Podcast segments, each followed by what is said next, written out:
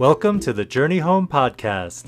Life is full of twists and turns, and sometimes we get stuck or lost along the way. Our desire is to be a friend and resource to anyone who needs a little wisdom, advice, or encouragement on their journey. But most of all, we want you to know you're not alone. So, without further ado, let's jump into today's episode.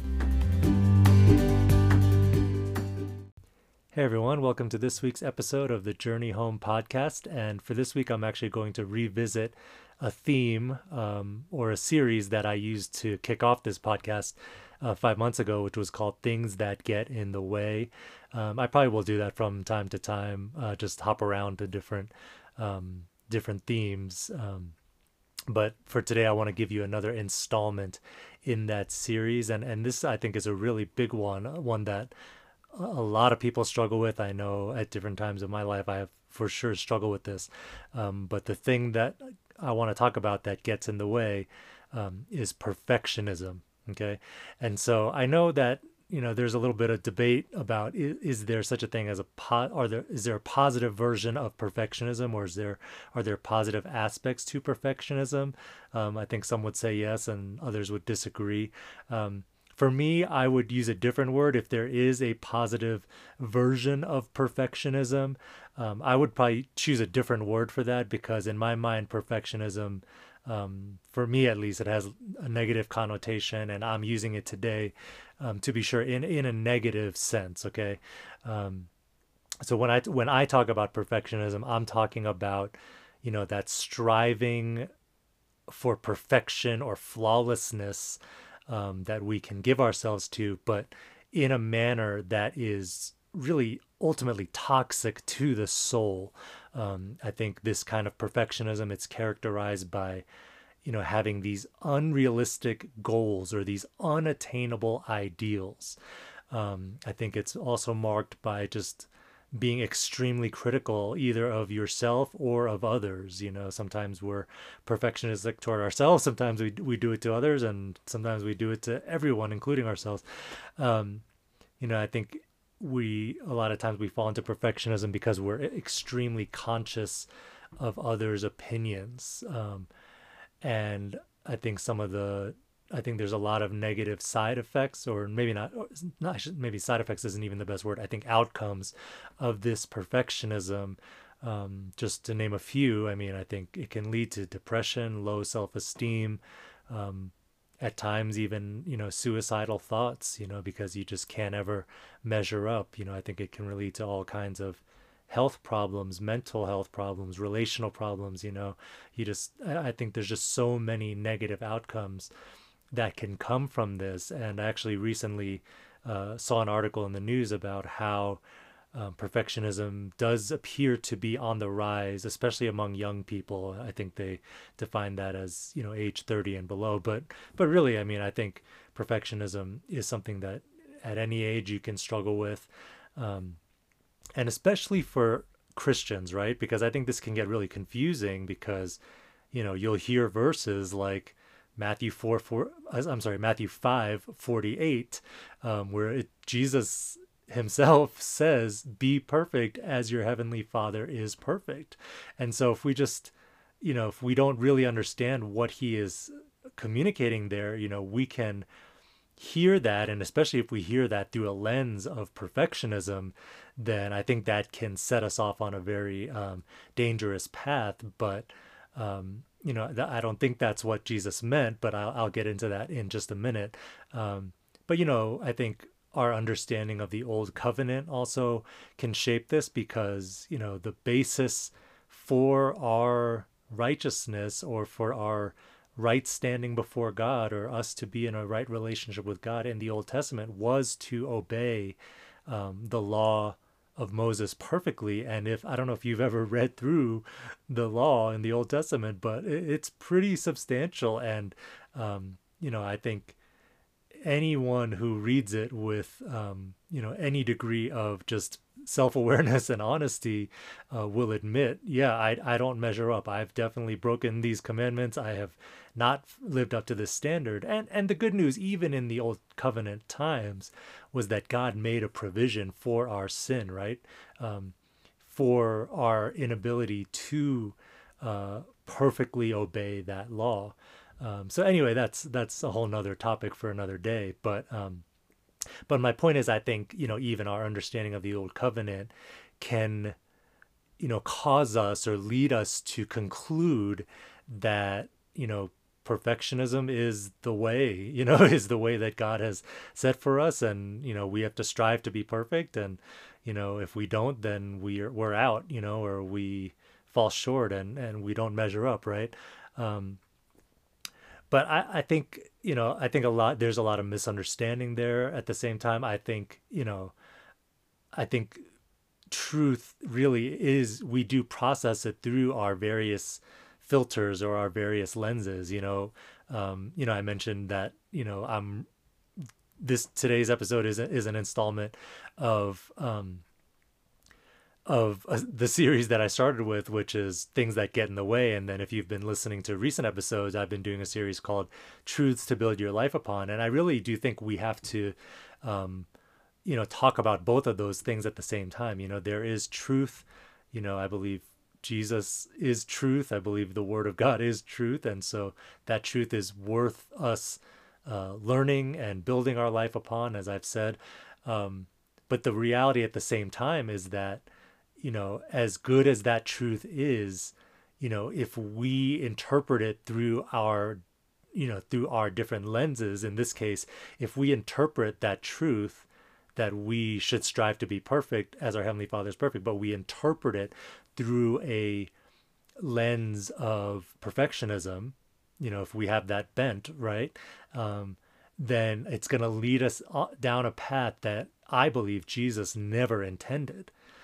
And the scary thing about it is it can sound right to us and we can, you know, justify our actions because we believe that that's what we're supposed to be doing and at and then at the end of the day that's not what God had in mind at all.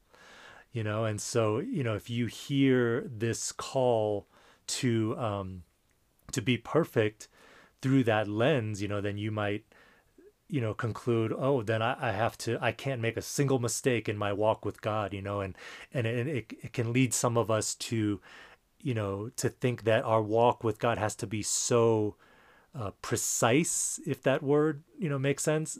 You know it, it's like this weird spiritual precision that we think is necessary when i don't actually believe that's what god had in mind you know and you know so i talked about the old covenant I think those of us who, at least even in a little bit, understand the new covenant, we understand that, you know, Jesus, you know, his his life and his death, his sacrifice on the cross, you know, paid the paid the price for our sin, um, and it, and it ushered in a whole new covenant uh, between mankind and God, right? Where it's no longer based on our performance or our perfect fulfillment of the law of Moses. It's that is no longer the standard uh, by which we are accepted by God, by which we have a relationship with God, and that is good news. That is glorious news. Um, so if that's the case, then what do we do with the command to be perfect, right? And and again, if you have a I think a accurate or a mature understanding of the new covenant, you know, I think an immature understanding means well, the price is paid, and so we can just do whatever we want now because it doesn't matter. Now, there is a degree of truth to that, but I don't, again, as I said, I don't believe that is a complete or a mature understanding of what the new covenant is. Um, in the new covenant, there is still an expectation. There, there, we do still have a goal or a standard to strive toward.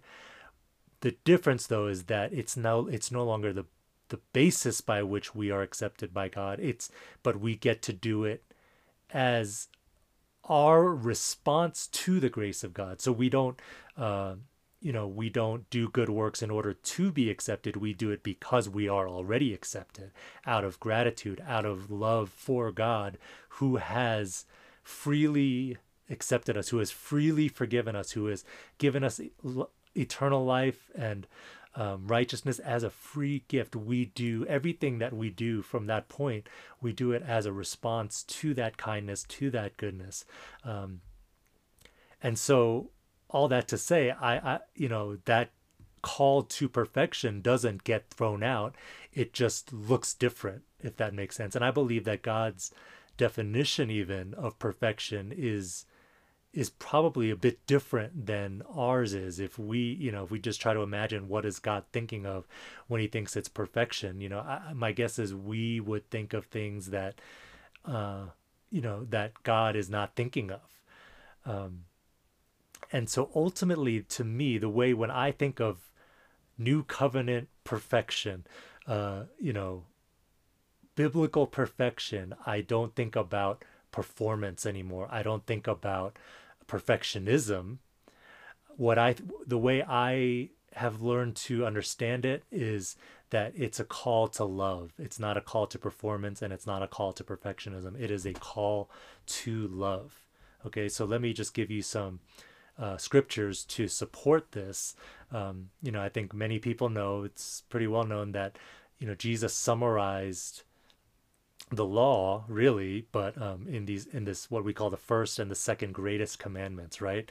Um, you can find this in matthew mark and luke. Matthew uh, 22 37 mark 12 30 luke 10 27 you know it's all similar language but jesus you know basically boils it down and says the first and greatest commandment is to love god with all our heart all our soul our mind and our strength and the second commandment is is like it. He says it's to love our neighbor as ourself.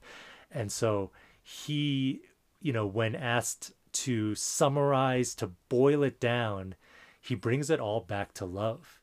Um, you know, the Apostle Paul in First Corinthians 13, the famous chapter and exposition on love that is read at, you know, every wedding, you know, um, every wedding in the that takes place, you know, but um, he boils it down. He he unpacks really what love is, and he concludes the chapter in verse 13 by saying this, this now now these three remain faith hope and love but the greatest of these is love. And so he also you know like jesus pushes love to the the forefront right? He he centers love um as the ultimate thing you know?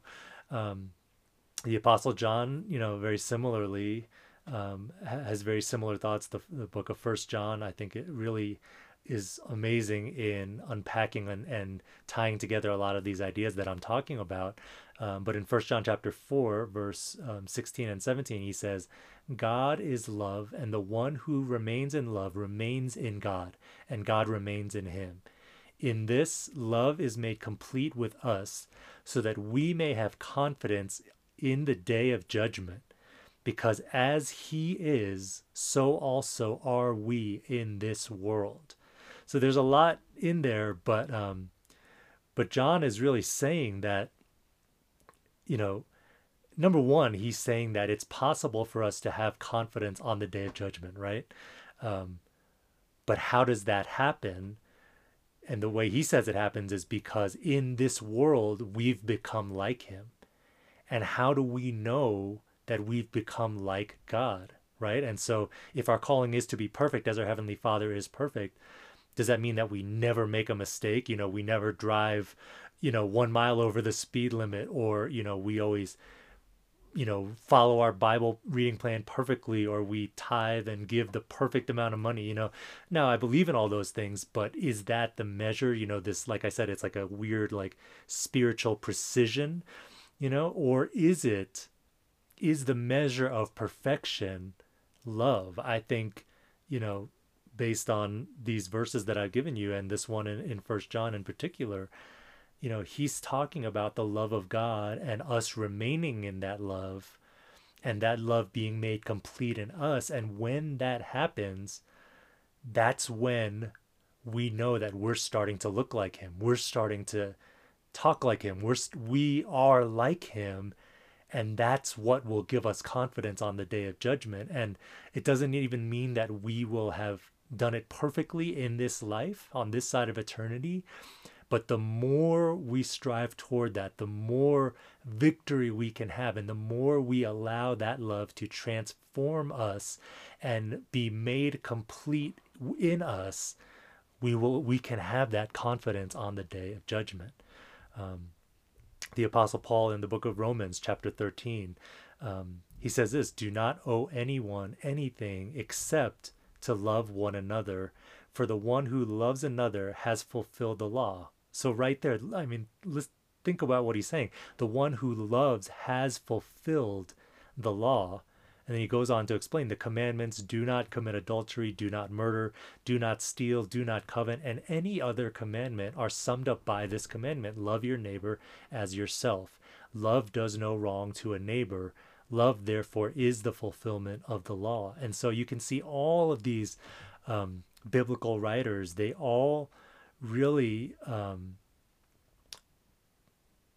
point to love as the ultimate measure, as the ultimate goal, as the ultimate thing, because it really does tie together all the rest of all of what the law commands, all of what you know Jesus commanded us, and even in the new covenant, you know, it really ties it all together.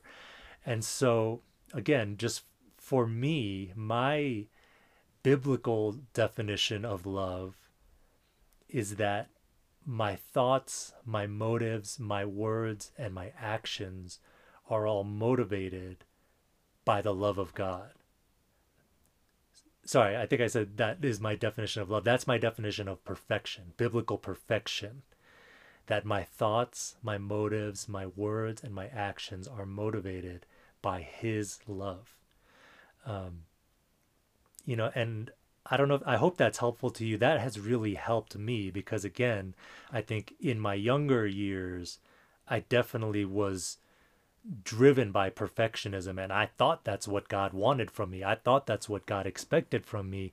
And so, you know, when I did well, I felt good about myself. When I didn't do well, you know, I felt terrible about myself, you know, and and it was just a vicious cycle, right? Like good days, bad days, you know, and um but then at some point, I came to realize, you know, hey, maybe this isn't exactly what God is looking for or what God has in mind. And, you know, all these verses that I shared with you today, I mean, those were, you know, massively helpful to me in shaping my understanding of what the new covenant is, what it is that God actually expects from us. And again, um, you know, if you're just talking about the basis by which He saves you, accepts you, you know, calls you son or daughter, you know, that is not something that we can earn.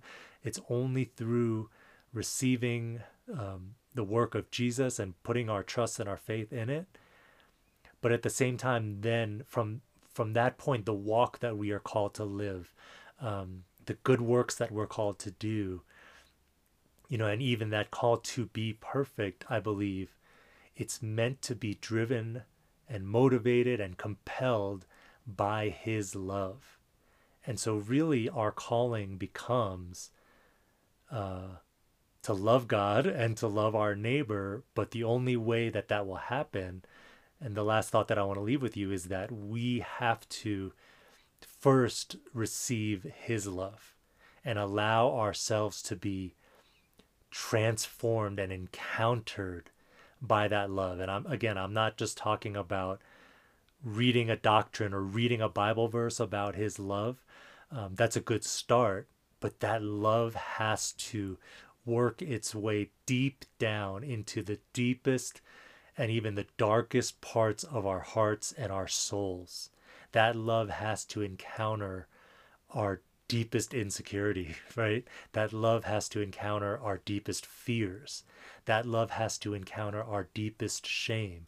And the more that that happens, the more that we're going to be changed, and then the more that we are going to love well, and we are going to love God and love our neighbor um, in the way that He intended. See, if we just try to run out and love in our own strength, I don't know about you, but it doesn't take me long to realize that I don't have that in and of myself. I don't have the ability to love. I don't have patience. I don't have kindness in my own strength. But when I am allowing His love to wash over me, to encounter me, to fill my heart and my soul and my being, then it's very natural for that love to overflow back to God and, and out to others. Um, so again, um, our call is not to perfectionism, it's not to performance, but it's a call to love, a call to receive and to give his love. One of my favorite summaries of the gospel is freely you have received, freely give. I think that just says it all. Um, and so, I, again, I hope that this episode has been helpful to you. Um, you know, perfectionism I have found is is really a major thing that gets in the way for a lot of people. Um, but if we can understand that, you know, that's not God's standard, that's not God's portion for us, and rather that you know his his desire for us is to live a life that is consumed uh, and overflowing with his love um, it will it will change everything i promise you. So anyway hope this was helpful. Thank you for listening and we'll see you next time Thanks for joining us for today's podcast. If you liked what you heard, please leave us a rating and review, and we'd be especially honored if you would pass along the podcast or recommend it to a friend. Before we sign off, I just wanted to mention one of the most popular services we offer, which is coaching for individuals and couples. So, on this podcast, we're able to share biblical truth, practical wisdom, but we're speaking on in very broad terms. That's just the nature of the medium, right? Uh, but what coaching allows us to do is to get into the specifics of your story or your situation and apply these principles in a more focused way. And while we can't promise that we'll always find a solution or resolution, many times we've found that it's helpful for people just to have someone to listen and process life with. Sometimes that's actually what we need the most. Um, so if that sounds appealing and you're still not quite sure, we even offer a free 30 minute session for new clients. That's a great way to try out coaching with no financial obligation. Um, you can find more information about coaching or our other services at our website, thejourneyhome.global. And finally, if you want to connect with us, you can email us, you can connect by social media. All of the links to our accounts are in the show notes below. We truly love hearing from you, and we promise we actually will read and respond to your emails or social media interactions. Um, so, thanks again for listening, and we'll see you next time.